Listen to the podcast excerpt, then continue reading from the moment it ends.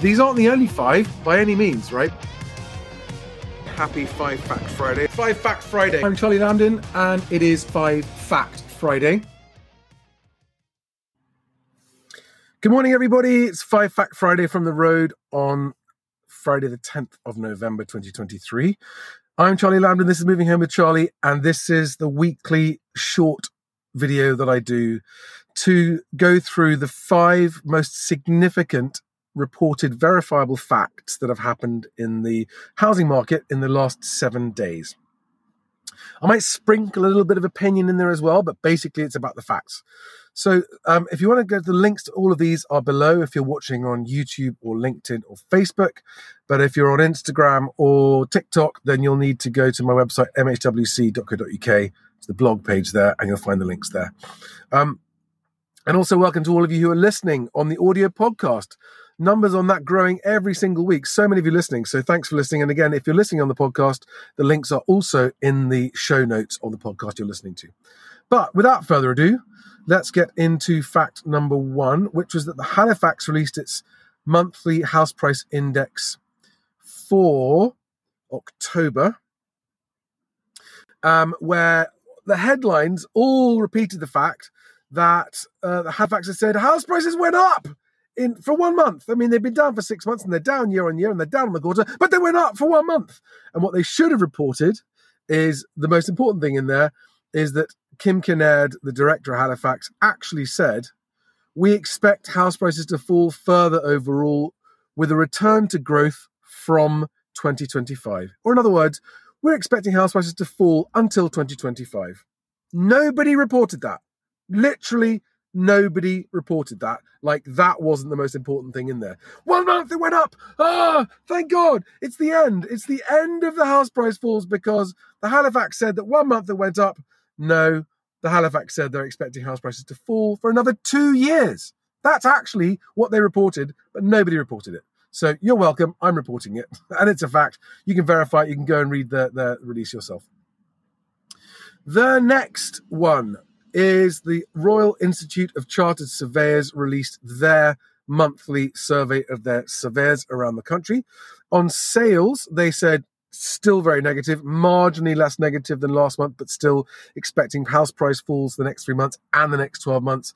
And they basically said it was negative. But again, because it was marginally less negative than last month, people were going, oh, the RICS says the end is in sight and maybe we're through the worst. No, they didn't say that. They didn't say it, but people reported it. But I thought the most interesting thing, which is what I've got on screen here, is that for the first time, the outlook for lettings in London turned negative. Can you see? It's that one there, the second one in. It's the only area where tenant demand has turned negative over the last 3 months, right? But for those of you struggling to pay rent in London, that's going to be welcome news. The next fact is that I put out a video this week explaining that average house prices can go up when house prices themselves are going down. And there is a link to this spreadsheet below.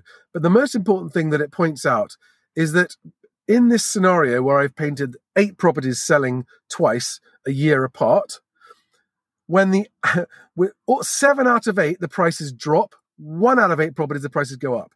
The mean or the average shows an average price increase of 0.9%, right? When actually 7 out of 8 of them went down, but the median showed a price reduction of 2.3%. That is mathematical fact. There's no opinion about that. I have therefore proved to you that when the majority of house prices are actually going down, the average can still go up because of a few high-end outliers. Go and check it out for yourself. The link to this spreadsheet you can see for yourself below. Now, on more worrying news, although there's a glimmer of good news in there as well, the UK Finance reported mortgage arrears and possessions this week for Q3. And there were 88,000 homeowner mortgages in arrears of 2.5% or more of the outstanding balance in the third quarter. That's a 7% increase on the previous quarter.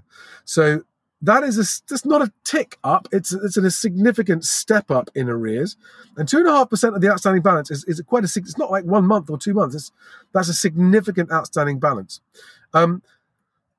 But the other thing that they show, which is quite interesting, is that the number of homeowners, mortgage properties that were taken back into possession by the bank was fewer than the previous quarter, suggesting that the bank's forbearance and giving people 12 months extra is actually taking effect.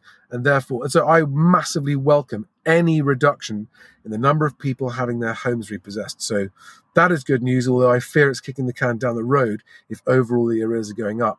They also point out that the number of buy-to-let mortgage properties taken in possession was unchanged, and it was 450. Relatively small numbers for now, and that's good. Long may that last. I fear it won't. Point number 5. Just this morning, the ONS released the GDP figures for the last 3 months, and they have reported that GDP showed no growth in the 3 months to September 2023. All right, which is unsurprising. Apparently, according to the news, economists, including the Bank of England, were expecting it to be worse than that. But it is an estimate and it will be revised, but those are the figures. And that does affect the housing market because the growth in the economy and affects jobs and it affects wages. And jobs and wages affect house prices in the future more than anything else. So if you want to know what's going to happen with house prices in the future, you've got to know what's happening with the economy, with jobs in particular, and with real wage growth especially. Right, guys, that's it. It was a quick one, I told you. Thank you very much for watching. Have a fantastic weekend, and I will talk to you guys soon. See you on the next video, guys. Bye-bye.